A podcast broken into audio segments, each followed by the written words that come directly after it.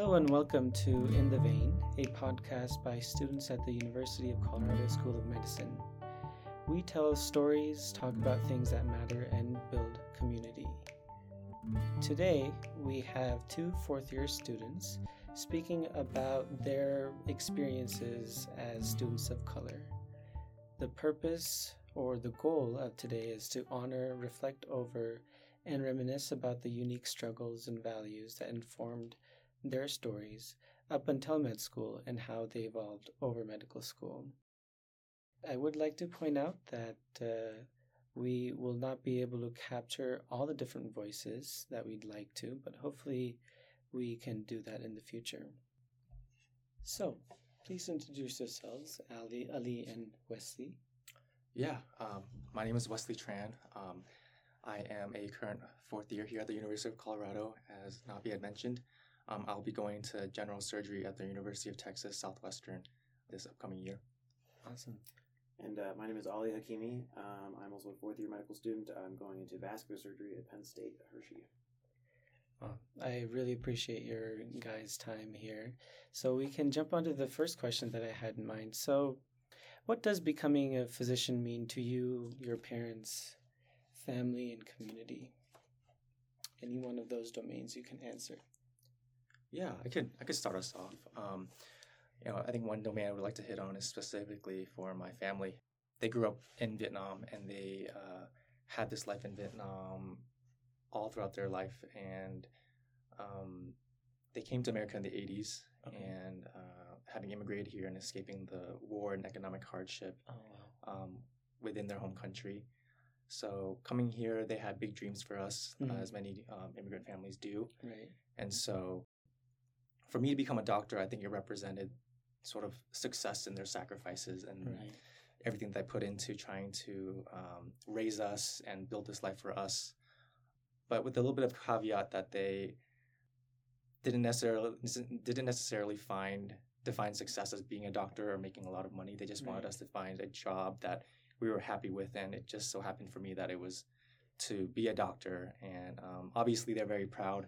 They joke that they want us to just already have a job and not to be in training for so long. Yeah. Um, but essentially, for my family, it represents um, this sacrifice that they made has really paid off. Well, so. I, I can really empathize with that as well.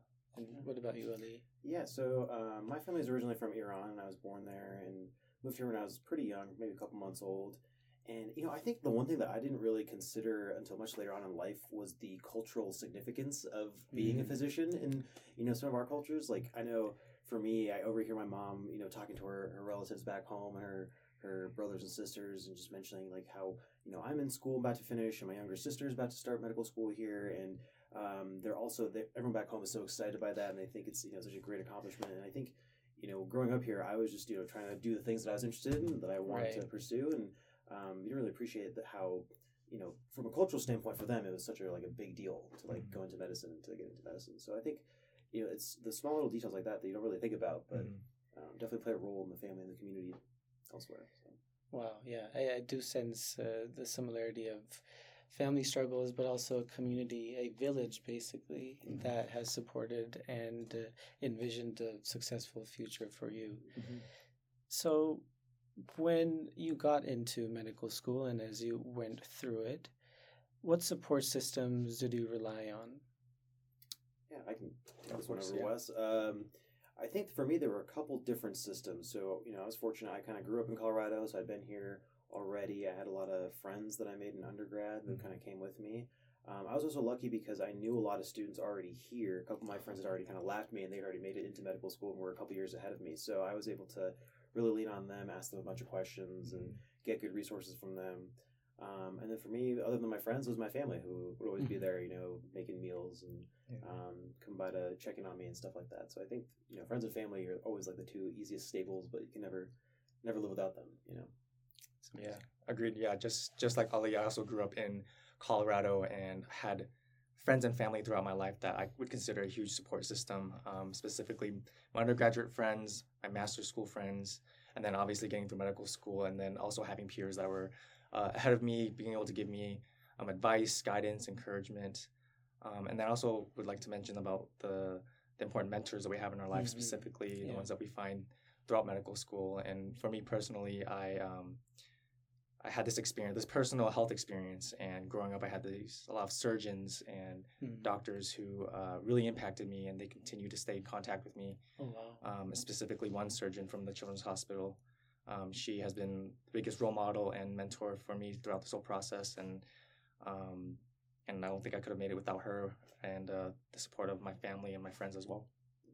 Yeah, I think piggybacking one idea additionally on top of that, you know, at CU we're lucky. I feel like we have a really large kind of class of medical Yes. students. We have Mm, 184 people, and I think one thing I didn't really appreciate is how having that many people means that you Mhm. just have a lot of opportunities to be surrounded by people Yeah. who have different skill sets and different experiences that can really positively impact you. And I think, you know, for me, I've always tried to surround myself by people who I feel like are better than me in something, Yeah. hopefully a lot of things. And so I definitely feel like that's something that I've been able to take advantage of here is everyone that I spend time with. For example, Wes, Yeah. you know, people that are just way better than me in a whole bunch of different categories of things. And so, yeah, I think that's one of the best part of the support systems here is that you can have a bunch of people to look up to. Oh, you're too kind. I, I, I look up to you, so I don't know. Uh, I, I feel humbled that you feel they even would think that. So thank We you. grow together. That's the, Yeah, that's, The, yeah. that's the beauty of the experience. and I look up to both of you, so it's full Thanks, circle. So, speaking of the fact that it's a, such a large class, building your own community of friends uh, can be challenging, and finding your own set of people. How was that experience for you? Yeah, I think you know, for me, I would say it was actually pretty hard at first. I definitely, you know, when I talk to people, I always say I am not a fan of huge groups. Yeah, when it comes yeah. to socializing, I'm very much like a small group, kind of like 3 to Mhm, four kind of people yeah. kind of person. So I think for me, it was definitely challenging at first to find a group that I was like comfortable with and Mhm. I could really um, get along with, and it just kind of starts day by day. You go to lecture Yeah. or you know whatever it is now, if you're on Zoom or you go Yeah. to small group sessions and kind of spend time with the same people. You see who kind of talks the way that you kind of vibe with and um, who has the you know similar interests as you Mhm. and so over time you kind of you build interest in that regard but also through kind of the shared struggle of medicine and the Yeah. shared struggle of the the study grind and so i think you know over time the other thing too is you your groups definitely change so like the people that i was like Ah. best friends with my first and second year you know I i'm still really good with good friends with them Mhm. but that group changed when i went to clinical year versus like when i went on and did sub-Is and even now moving on to like residency and stuff you know the groups evolve but i think it's nice because you you get more opportunities to meet everyone and then you get Mhm. different small group interactions and so you build a whole bunch of different networks with people I agree. Yeah. Yeah, hundred percent agree. For, yeah, hundred percent agree with Ali. Um, these uh these experiences that medical school kind of put us through, whether it's through clerkships or these Yeah. small groups, um, it really kind of pushes us to to interact with people. Because I mean, like Ali, it's it's hard for me to sometimes um, feel comfortable in a big group and Yeah. having these small groups and sort of being put in these situations where we have to interact with some of our peers. Um, you know, it really just, as Ali said, really makes it so that we figure out who we vibe with, who we maybe don't click with as well. Um, But Mhm. either way, we still learn learn from someone, and we still like Yeah. find some connections with everyone. Um, and then one other thing I would like to add is um, this idea of being able to uh, advocate for yourself and put Right. yourself out there, and something that you get comfortable with as you get through your medical training, and you know whether that's reaching out to a mentor, whether that's speaking up and trying to get yourself more involved with certain procedures or Mhm. things in the clinic and building relationships through that way. Um, so so yeah, that's that's kind of what what um what we think about when we're trying to build these connections throughout medical school. Thank you for sharing. Yeah, I think the school does a pretty good job of uh, having us interact with a variety of students, whether Mhm. that's for small groups, we do docs, clinical skills, and then health sciences, public Mhm. health stuff. And uh, I've built great relationships through those as well as just uh, through classmates outside Mhm. of those groups. So I appreciate the school's attempt to have us interact with as many different number of pe- people as possible. Mm. I also wonder this is coming from personal experience if there if you ever felt like there was something missing in terms of cultural similarities and if you found that uh, you weren't able to culturally resonate with uh, people Mm, that's a good question. You know, I think it's it's hard because when you're with a, such a large group of people, Mhm. you know, it's impossible to find the cultural fit everywhere, Yeah. right? So, in that sense, sure, you could easily say, "Oh, it's not a cultural fit all the time. But I think you know I kind of viewed it as more of like you know I'm I met a bunch of different people who have some things in common. Mhm. Like maybe not everything was aligned, but um, people who have some shared values or some like similarities. For example, I know like I'm probably like one of the three like Persian kids in our class, but there's a whole bunch of other um, people from like Middle Eastern cultures, and so I always found it very easy to kind of like you know go up and chat with people just out of the blue, and um, even though the things that I do and um, believe in are different, uh, Mhm. it's always very easy to like start conversations with people, and um, yeah, I don't know, I never really felt like it was lacking in any way. I think Yeah. one thing, the, the advantage of having such a large class is that you can definitely have more opportunities to have cultural melding, Right. cultural melting pot, if you will. Yes. Yeah, definitely. Um, and you know, I feel like at least for my experiences, I, I um, feel like I found a group that just we all happen to be um, Asian American, Mhm. and it was a, a core group that I hang out with and studied a lot. And so from that standpoint, I felt like I didn't have any, I, I didn't miss out on any sort of um, uh, shared cultural experiences because um, we again I was lucky enough to have very identi- like very similar identities and experiences and um, and upbringings as Yeah. um, my group of friends here at the medical school. Um, but taking a little, I guess a little bit further, thinking about my experiences um, within the hospital or Mhm. during my rotations, um, yeah, uh, there were times where um, I felt like um, you know I didn't really see a lot of people who what I who I would say were like me in, in the cultural sense Right. um, throughout the hospital, whether they were attendings or residents. Um, one thing that really just stuck out to me was I remember hearing, no, like learning the fact that our chair of surgery was an Asian American, Mm. and I was just so flabbergasted and so Yeah. excited about that at the same time. So, um, seeing representation sometimes in these big leadership positions is obviously very um, motivating. Um, but there are obviously areas where uh, you know having that diversity is Mhm. lacking. Yeah. Um, but you know, you just roll with the punches and you try to gain experiences as much as you can. And obviously, um, the field the field of medicine is trying to to improve that diversity. Mhm. And you know, hopefully, with time, we continue to see more people of color within fields of um, of leadership and, and within medicine as well. So Yeah, I agree. And uh, just to go back to what uh, Ali said, I think everyone that I've talked to in my class has felt that uh, there isn't any one person that they feel a complete sense of uh, fraternity with, but or solidarity with. But uh, if you get a mix of people, I think everyone uh, feels that way as well. Both uh, students of color as well as white students as well. You know. do you feel like the the COVID pandemic affected your class's ability to connect in any way? Fortunately, we are out of that phase That's and yeah. uh, we don't have Zoom classes. So Okay. we've been in class in person for the entire year, and hopefully it uh, continues to be that way. Yeah. Going into, thank you for leading us into the hospital experience, Wesley. So, what moments, if any, were there in which uh, patient interactions were they stuck with you for a long time? Um, I guess I could I could start us off. I uh, I wouldn't say there was any one particular patient interaction for me. I and I'm, I'm going to share this through the lens of someone who um, was a patient myself.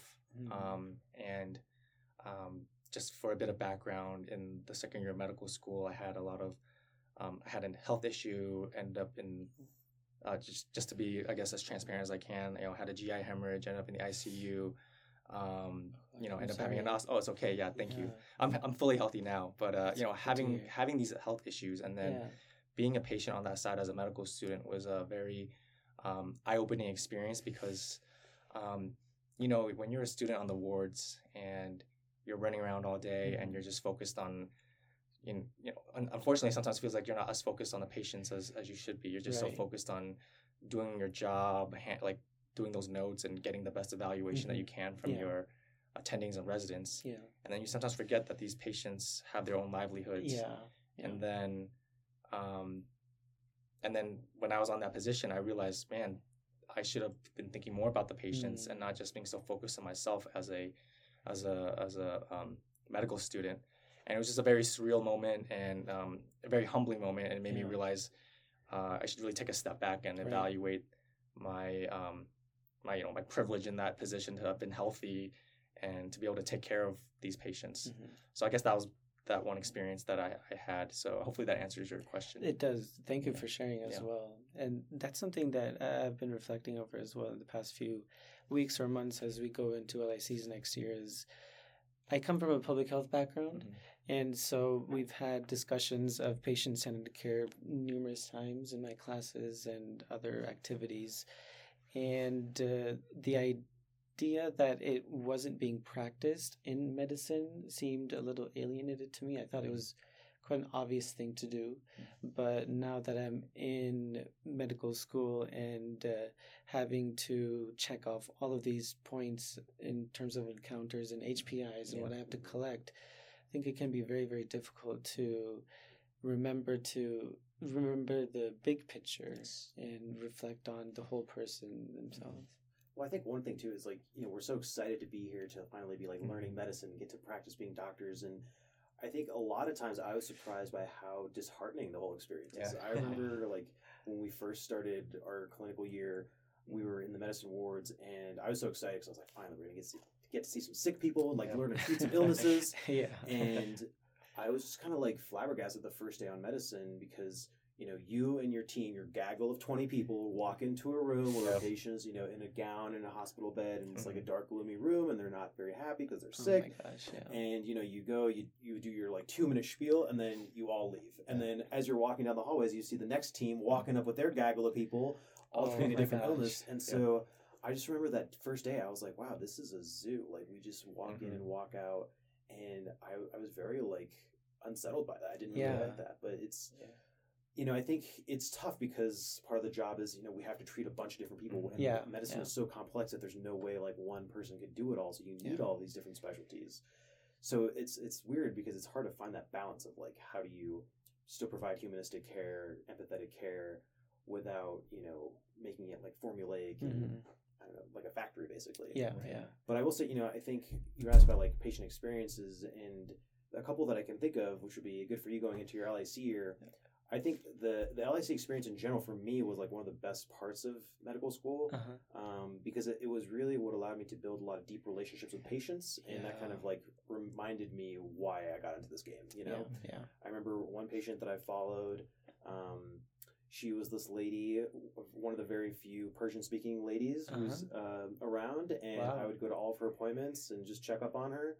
And I remember one day I walked in and she was like busy with the MA trying to get the interpreter on the phone. Yeah. And then she saw me walk in the room and she was like, No, no, no, I don't want the interpreter. I want him. Oh, And I was like, Yes, finally. That's validation." I feel, I feel like I'm useful. I can be useful Oh. for something. Yeah. Yeah. Yeah. So, yeah. So I think you know, even though there are those moments of like disheartenment and like, wow, what are we doing, and like the mm. futility of all this, there are also you know those really kind of like heartwarming moments of like what we're doing actually matters, and Yeah. you know we can make a small difference every now and then. Definitely. and they can be powerful enough to Yeah. make you forget the other struggles and Yes. Yeah, as sure. well. You know, I don't think you forget them. I think it's hard because I personally feel like you always remember the hard stuff and Uh-huh. like the the bad stuff the most. Yeah. But I think you know I've talked to other students about this. Is you know you just got to remember the few good things because they don't come Mm. around very often. But you got to remind yourself of like the little victories that you do get. Right, right. Um, so they don't get drowned out by the the other stuff. Yeah. For sure. Wow. I'm curious how you were able to deal with the the, the fact that you thought it was like a herd like Yeah. community at first. Yeah, you know, I think it's it's hard because that part you can't really like work around it. There's no like Uh, way of drastically changing the system to make it not be like that. Um, I think what really upset me about that experience was, was just how it felt disconnected from the patient care. And so Yeah. we'd walk in with a group of 10 people and, you know, maybe one person would talk to the patient and we'd all just be staring at them like a zoo animal. And I really did not like that. yeah. And the way that I personally tried to combat that was um, either by staying late. I think as a medical student, you have the luxury of time, so you can always like stay in the room after everyone has left, yeah. and you can you know ask the patient like, hey, is there any anything you want to talk about? Any clarifying questions? Um, you can also just like you have the extra time to like connect with them on a human level. Um, the other thing that I did as well, I would come back like in the afternoons every now and then and just kind of like check in one on one with the patient hmm be like, hey, like I know we're a very intimidating herd of people. Like it's just me right now. Like let's just talk like you and me. Like what, what's going on? What can I do for you? So I think you know you have to accept the parts that are not great, and the Yeah. way that you deal with them is by finding time throughout the day to Mm. still bring that humanity on a one-on-one level. Oh, that's amazing to hear. Yeah, thank you.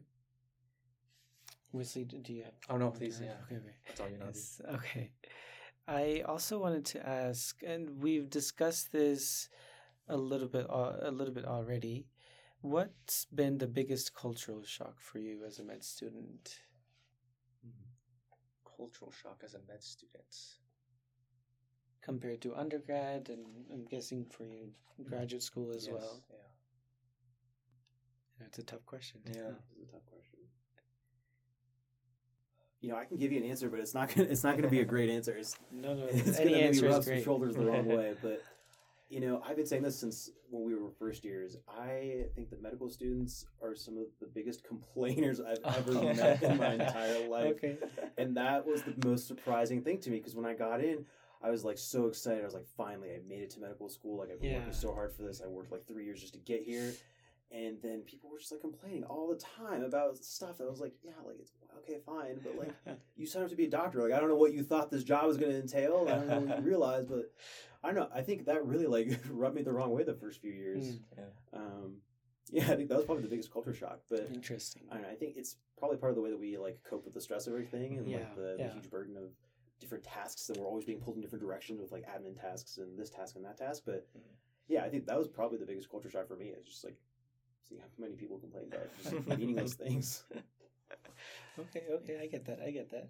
Yeah, I, I- I think for me it was uh, you know, prior to medical school, I think I just had this idea that when medical students, when you were a medical student, you were gonna be, um, in the hospital alongside your residents and attendings, and you were gonna be doing exactly what they were doing. And you know, maybe I think I just maybe hyped it up too much in my head, or maybe had too high of expectations. But you know, you come into medical school and then you realize you don't know anything, and you study for two years and doing didactics and Mhm. you go into the ward and you try to apply that and you still feel like you know nothing Yeah. and the attendings and residents have what I would say as pretty low expectations of, of you um, and so Good obviously to know, good to know. yeah and I mean obviously it it it op- opens opportunities for you to like to still learn as much as you can and to Mhm. mess up and to really learn from those experiences but um, you know sometimes you find yourself either just um, shadowing depending on the attending or the resident or just um, doing grunt work and not really Yeah. doing the thing that you were hoping to do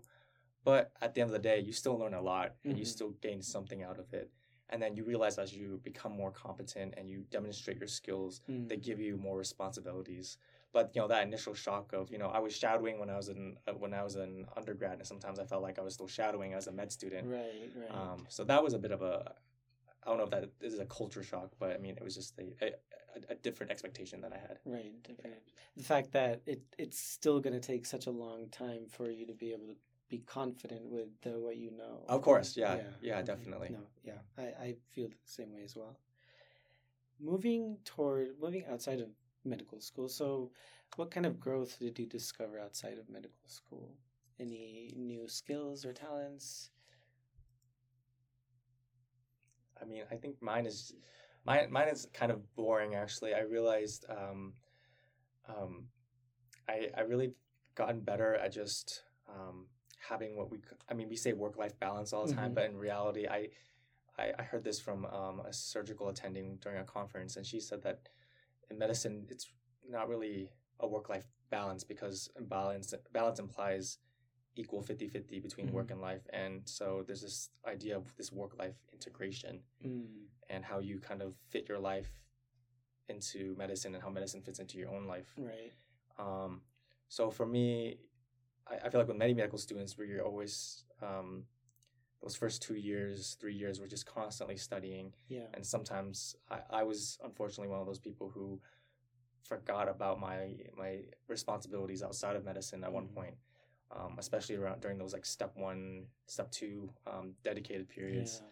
And um, through those experiences though, i realized this is not the way i wanted to live my life Mhm. and it's not a sustainable life because residency and attending lives are going to be a lot more difficult and challenging. So um, this skill of being able to uh, you know prioritize you know i think i've studied enough. I can take this extra hour to go Right. Work out to go um, go on a hike go hang out with my friends eat Mhm. food with my friend my family Um, and being better about that was a skill that I felt like I developed um, nearing the end of my third and beginning of my fourth year. And Wow. um, I'm hoping to keep that mindset as I enter residency. Yeah. So, um, so that was where I felt like I was able to grow and, and attain this sort of um, skill um, during my time in medical school. It's really commendable. Oh, thank you. Yeah. Yeah, I think Wes really hit the nail on the head. I think it's really it's not a work life balance; it is a work life integration. Right. Because I think part of the the field that we've chosen, it's you know we really sacrifice our time now. It's not our schedule is no longer really in our control. Mhm. Um, but I think what that means is you have to be flexible and adaptable to you know when your schedule offers you more time and more bursts for freedom and um, creativity. Um, you got to take those opportunities. For example, Yeah. during fourth year, we were just talking about how you know we were relaxing and doing more travel and spending more time Oh, with family. And I think when you have time to do those things, you, Yeah. you have to take advantage of them. Mhm. You have to be more deliberate, I think, than Definitely. uh, at least more deliberate than I was before medical school about Right. these kinds of things. And so I think that's the key um, in that regard. And kind of towards uh, the end of your medical school career, what were your top priorities when choosing residency as well as location of residency? That's a great question. I mean, for me, my priorities uh, was to get a job. That's really all it came Perfect. down to. Um, I think you know, for me, just the process of getting to medical school is so challenging, and so Yeah. that really kind of left me. I wouldn't say traumatized, but just like scared of not matching. And so I was like, you know. I'm going to do anything I can, and I'm going to apply to all the programs and do whatever I have to to go Yeah. anywhere. Um, so that was my number one priority: is just finding a place. I didn't care where it was. Um, I think you know, I can say that from a luxury of you know not necessarily having um, like people that I have to bring with me or anything like that. So um, that was a simplicity on my end. Mhm. But I think other things that you want to look for in any kind of program are just like the right fit from a people standpoint. You want to Right, make sure you yeah. get along with people. Mhm. Um, and then I think depending on your specialty, you know, I always felt like I was chasing like the the disease processes that I was like interested in, and so Mhm. um, maybe I was a bit more of a nerd than I needed to be. But I would like look up like distributions of like where's the most vascular disease in the United States, and where am I going to Oh, find that? So Wow. um, that's probably not something that everyone needs to do, but it was just that's one thing that I was doing. That's Yeah. amazing. Wow. Yeah, I've never thought of that strat- strategy. Mm-hmm. Um, I think I had a lot of the same the same uh, sort of um, criterias that that Ali had. I and to kind of add on to his idea of like he said that he didn't really have anyone to consider as he was moving. Like for me, I sort of did. I had my um, my partner Mary. She and I both grew up in Colorado. Okay. Okay. Um, and uh, one of the things that, or a, a reoccurring conversation that we had involved um, location. right. Yeah. Um, and for me to go down to Texas, Mhm. um, when I did my away rotation, I absolutely loved my time there. I felt just so supported. oh, The program amazing. offered very many opportunities to for fellowship and just a lot of autonomy for the residents. I just absolutely enjoyed it. Mhm. Um, but the one, you know, I say downside in quote was uh, the fact that I was in Texas because, and I say that because um, uh, my girlfriend being a social worker, Oh, um, she felt like the politics, um, specifically around, um, you know, women's health and reproductive yeah. health, uh, really impacted her job because Right. she works in child welfare Oh, and yeah. um, she kind of has to have these conversations sometimes with the clients that she works with Yeah. and so it kind of put her in a tough position. Um, ultimately, um, we still ended up ranking it one because she um, decided that you know what was most important for us was that I was in a program that I felt um, supported and I would get the best training. Um, so it was a big conversation, and Yeah. I'm not changing the fact that we went down there, but it was just something big that we considered in addition to a lot of the other um, things that Ali had mentioned, such as you know the right fit, Mhm. the types of cases that you're going to see, um, all those things. Okay. Yeah. Wow. Yeah. Uh, another sacrifice from someone that you love. Yeah, yeah, definitely. That's amazing. What is uh, uh, one thing you wish you knew before you started or before you went into medical school?